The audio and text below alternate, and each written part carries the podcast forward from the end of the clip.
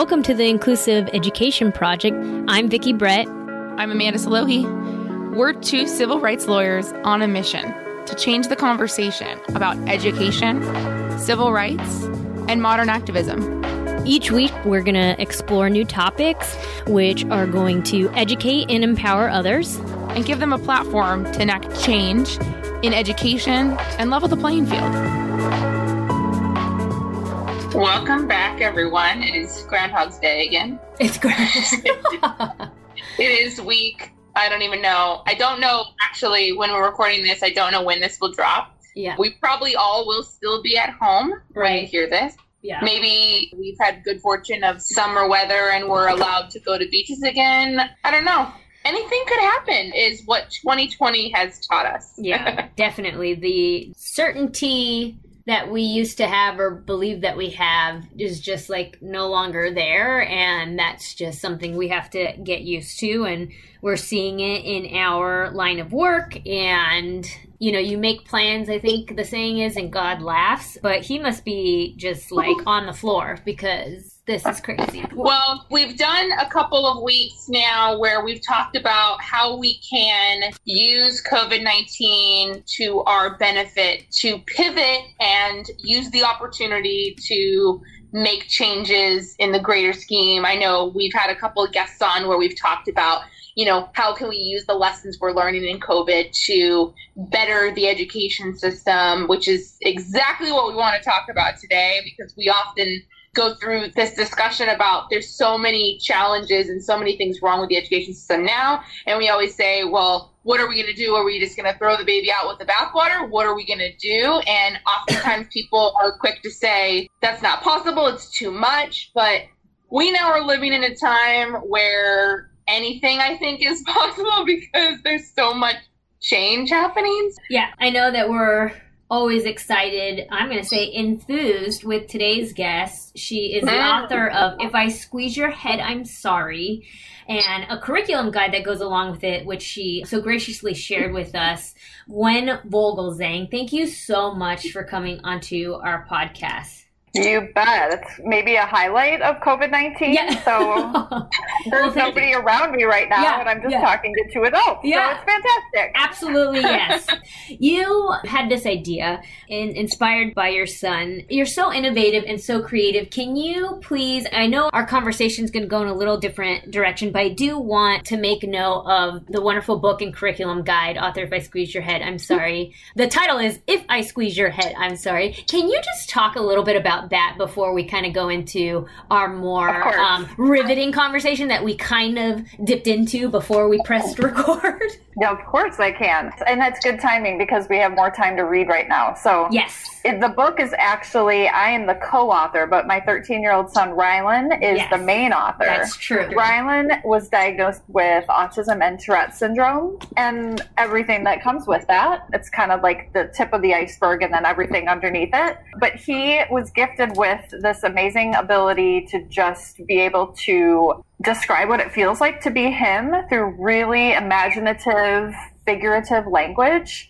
And I have just taken notes his whole life on things he says because it kind of knocks me like out Right. of my reality. Right. And long story short, I was homeschooling him for a semester, which was the most I thought I could handle until COVID 19 happened. And here we are again. We're alive, Right. barely. So we took a lot of his stories about just day to day experiences of what it feels like to be him. And I would ask very intentional questions and then just type out and scribe as he talked.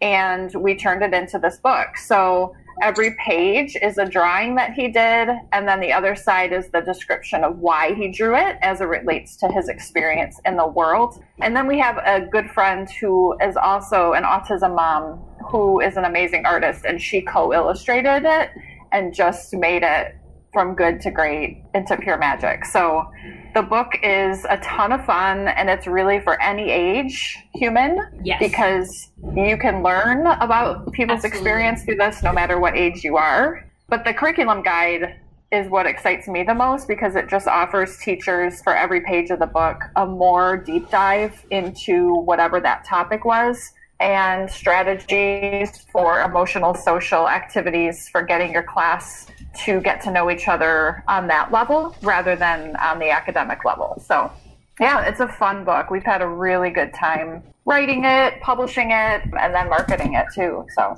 I think that's a wonderful resource. I think, you know, we've talked to a lot of teachers that, you know, really want to provide more of these type of opportunities for their kiddos, but it's not something that's generally like taught within their curriculum programs. So it's not inherently known. And so I think having like these teachers don't have to reinvent the wheel, being able to have these curriculum guides and really integrate. And it's, you know, this push that we've had for so long towards it's so focused on academics education right to standardized testing everything is so like teach the test and i think we're finally getting around to educators realizing whoa whoa whoa we've gone too far. We need to back it up.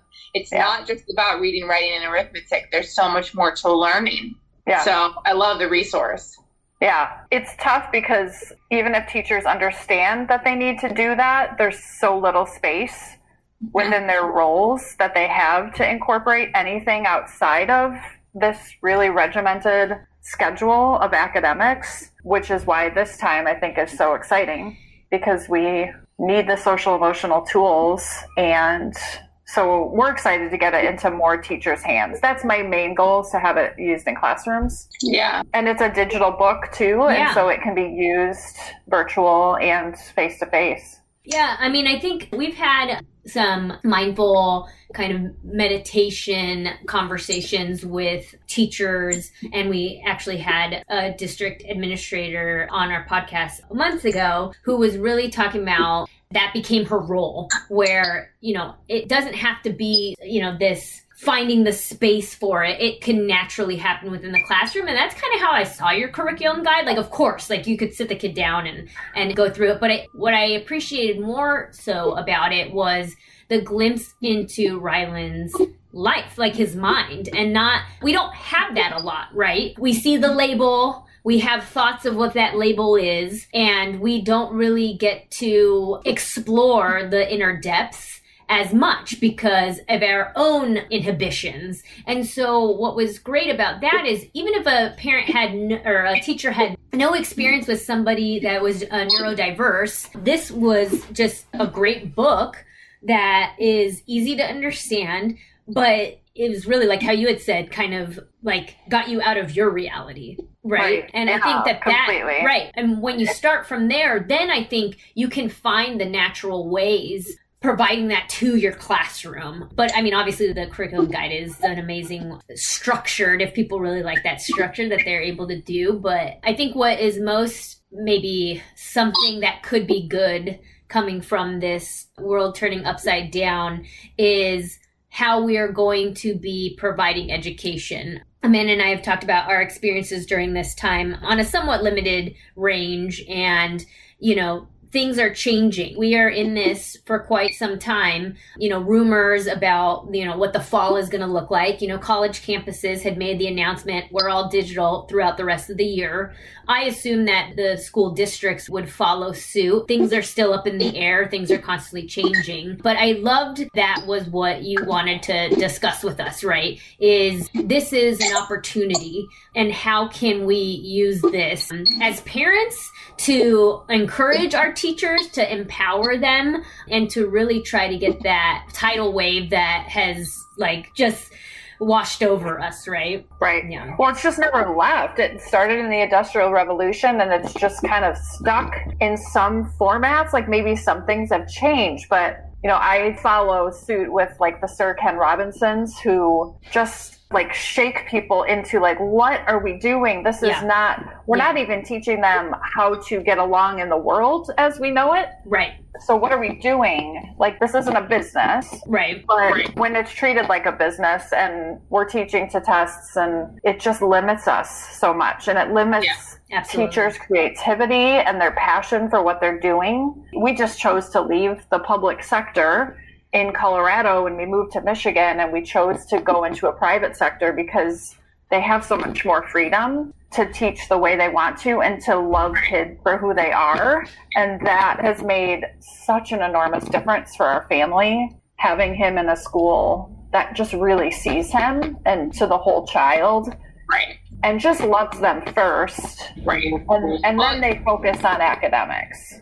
Yeah. I mean, I think that, you know, even looking back to just for, for generations, how we've approached students like strengths and weaknesses being so surrounded by academic strengths we forget to look at the other you know there's the multiple intelligences that aren't just you know reading writing and arithmetic you know they're not just those core academic subjects they are so many more ways that a child can have a strength then that strength can translate to life after school, whether it be through their relationships, through communication, or even through jobs. You know, there's I mean, you know, we think back to like our eight days as, you know, students and how like so many kids in elementary school are asked like, you know, what do you want to be when you grow up? And how many kids do you see that say things like teacher, astronaut, firefighter, policeman, hmm. attorney, doctor?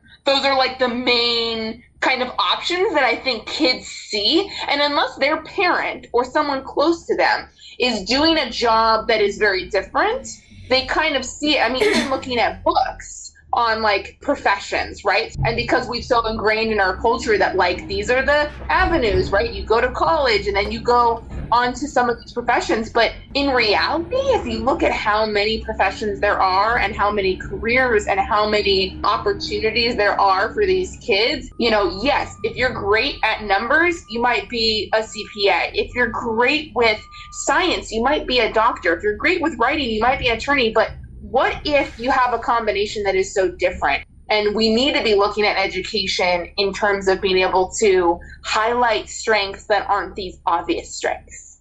Right. Well, and like as a kid for myself, I didn't have a clue what I was good at Right. because right. I yeah. was okay academically, but certainly not, it wasn't my strength.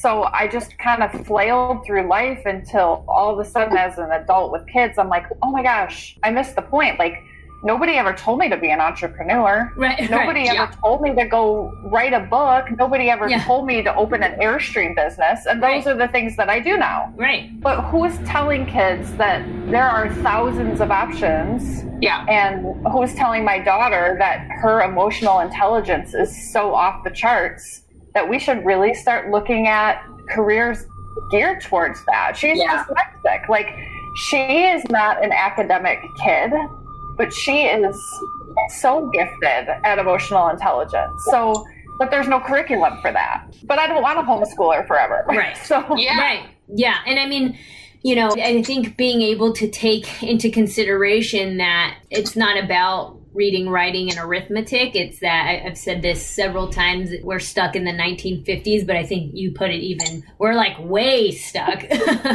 and not being able to give the our teachers the flexibility. And there are some. There are some that are out there that still kind of move to the beat of their own drum. And those are the teachers I think you remember from when you were a kid, right? And Right. it would just be wonderful if we could get every child kind of on that same level, but that you're not getting that in a third grade class. You have the kiddos that are still reading at a first grade level, and then you have some that are at a fourth grade level, and that, that's difficult when you have 40 kids in a classroom. And I think that there are programs out there that, you know, are suited for a child with dyslexia, but any child can learn how to read through them. And I think that you talking about the business of school, right? That's really what it's become. And it's really a shame because there's so many tools and resources out there, but teachers are told, no, that's too expensive, or no, we have a deal with this thing, and so then this is what you're using. And so it really limits you know these great things that we could be using. I mean we can look at other countries and they have you know nutrition based learning and they have gardens and they have you know maybe you see that in a montessori school here but like that's their public school. Like that's how japan is right? That's how and it's disappointing because you know as america you know we just so entrenched in this pick yourself up by your bootstraps and do all that but then we just like limit so much in the realm of education and that's what's so frustrating Well, and why why are our kids sitting at desks doing worksheets when they could be planting carrots? right Like, yeah. which of those tools is going to be more applicable Right. when they are teenagers and adults. Absolutely. Well, I didn't know how to do anything coming out of school. Yeah. Right. Really? Yeah. So I kind of I went into like before COVID. I was a we call it special abilities at our house. I was a special abilities advocate. Do consulting around how do you do inclusion education. But now I'm like, well, inclusion education is education for everyone. Right. This is not like these aren't tools that just work for kids or students with special abilities. Mhm. Right. These are tools that work for the entire community of learners. But to think that big just felt just not doable Right. for this. Right. And now I'm like, okay, listen, no, this is the time because all of the strategies that I would go in and recommend are strategies that are going to work for everyone. Right. They're universal Right. strategies. Right. And they focus whole child centered learning. They focus on social emotional first. They focus on asking important questions of your students so that they can help direct their own learning and pick what they're passionate about. So this isn't just what I want you to do for my son who has autism, who's at the door banging and staring at me Yeah, right now. yeah. They're for everybody. Right. What I've seen in his new school is when kids understand each other for who they are, they respect each other, and then guess what? You have a whole classroom full of teachers because they are all helping each other out, and it takes the burden off the teacher. But if your Right. kids aren't in community together and they don't understand each other's strengths and their weaknesses, you don't have that collaborative environment. And then you rely heavily on that teacher right. to do everything. Right. But his classmates adore him and they work together. He teaches his classmates and they teach him, and it becomes this whole community of learning. And it's beautiful and it works. But you have to focus on that social emotional piece before you get to the academics. Right, because Right. If, if we're sitting here and we're thinking about, you know, especially with an IEP, right? Here we have the Individuals with Disability and Education Act, and, you know, the goal is to produce productive members of society in areas of academic, social, emotional, and vocational. But that shouldn't just be for children with IEPs. You know, that's a right that that's been codified, right? But that should be something that we strive for all children. And I think that that's what's so great about the curriculum guide is giving teachers, you know, something where you know, yes, we're talking about our different abilities because, you know, there is no special day classroom in the world. It just does not exist. And that's where Amanda and I, you know, really try to advocate. You know, I mean, obviously we have a nonprofit called Inclusive Education Project. It's like ongoing, right? You know, people are like, well, you know, you're just going to talk about, you know, kids with special needs. No, we're talking about all children and how our educational system can be changed. But I think that, yeah, now is the time that we really need to start thinking about it because, you know, we're going to be in this position for a while and it's difficult for our kids. It really is. For those kids who have special abilities, especially right now, that social emotional piece is killing us because they need that peer modeling and they need those tools. And I'm hoping that the powers that be on a national level that kind of guide educational practices can look at this and say, oh, shoot, it doesn't actually matter that our students know how to do math because right now what they need to know is how to meditate to get through, as do their parents. And so rather yeah. than have parents sit there and do math with their kids, maybe we Yeah. should be teaching some Yeah. really important life skills for emotional regulation Yeah. so that they're better able to handle like these life situations that the adults don't know how to handle. Absolutely. And you know, this pressure that parents have are putting on themselves, right? Insofar as you are trying to balance so much right now in the middle of a pandemic. And it's just not realistic. It's just not something that we can't have it all. But being able to, I know Rylan's, we would love to say hi to him if, if he wants to engage. Oh, he's just really hungry right Oh, he's now. just really hungry. We're almost done. is lunchtime. I don't blame Yeah, him. I know, I know. For us, it is lunchtime, but I mean, we so appreciate just what it is that you're doing and the way in which you're doing it, you know, being so open about the struggles, about, you know, wanting more. I think that's something that a lot of people, they don't like to be vulnerable. But guess what? Everybody is vulnerable right now. So I think that that is something that's also a light is being shined on, which is great. I'm not going to sit here and tell you that like life is super easy Yeah. with him. Yeah. Yeah, we published a book and he's amazing, but he has autism. Yeah. So that is not an easy journey. Yeah. But asking really intentional questions allowed me to get to know him in a way that no therapy ever could. Yeah. And it was just the simple act of shutting my own mouth and asking him what it feels like to be him.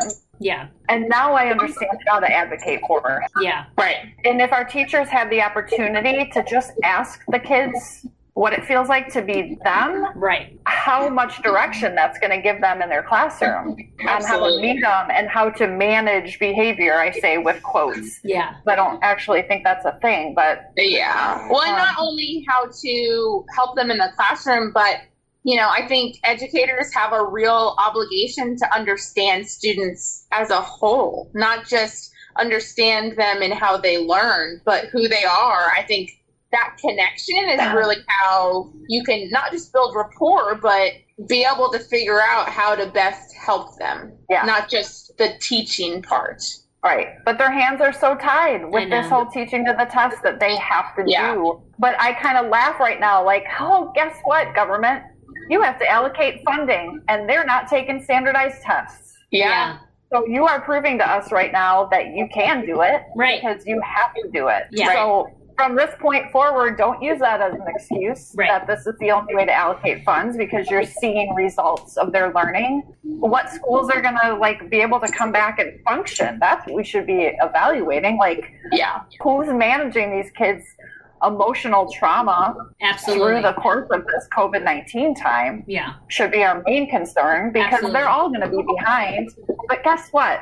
Who cares? Right. Really? Who Yeah. cares if they didn't learn all the curriculum they were supposed to learn? And there's a lot of parents who are freaking out about that. I know. And I just don't have I don't have patience for it. I just don't. I think Like it's yeah, just they're missing some curriculum this year. I don't care. right. What are they Well, but we repeat curriculum at the beginning of a school year every year for the mere point that the kids don't retain all of it, which should show us that the information that we're trying to get crammed in their brain clearly isn't the right way if after a couple of months of summer they have to be retaught it anyway. So Right. I mean, yeah, how important is these are these last few months of the curriculum? Now, the other aspects of being in school, the socialization, the connection, you know, that's the piece that sure kids are going to really regress come fall because they're missing that part. But Right. The other part, you know, I don't see it as like catastrophic. No, certainly not. And you know, there's the kids that fall in the cracks and who struggle with certain things like,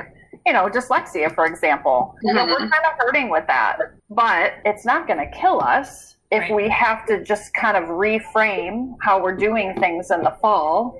That's fine. We'll get through it. I wish that we would have had the foresight, which of course you don't, it's a pandemic, Right. to be able to give schools a whole different direction Right. that they could have been using for this time like all right set everything aside Right. we're going to do a class today on how to breathe Right.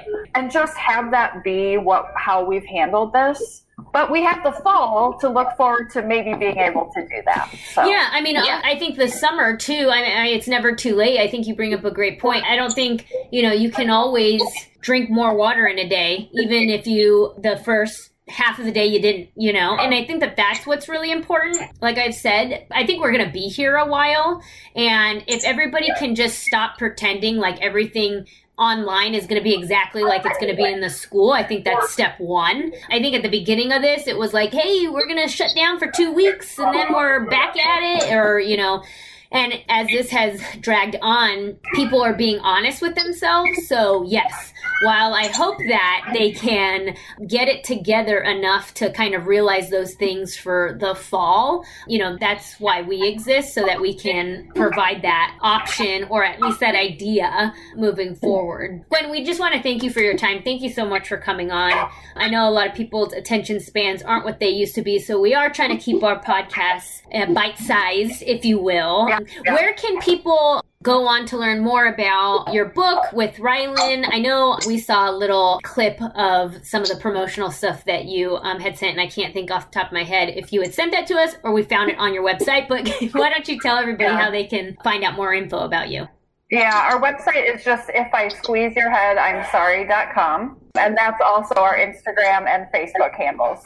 Awesome. So you can get all that through the website. And you can get the book Amazon, Target, Barnes and Noble, all over. Awesome. It's definitely worth a read. And I think it'll give parents something to grasp onto in terms of, you know, if they feel like they have to provide some type of curriculum, this is a great curriculum that you could provide. Yeah, it's So- funny. Kids will laugh through the book because Yeah. he's hilarious. Yeah. He says things that just absolutely come out of the blue. So, Right. Thank you so much, Gwen. We'll definitely put that in the show notes.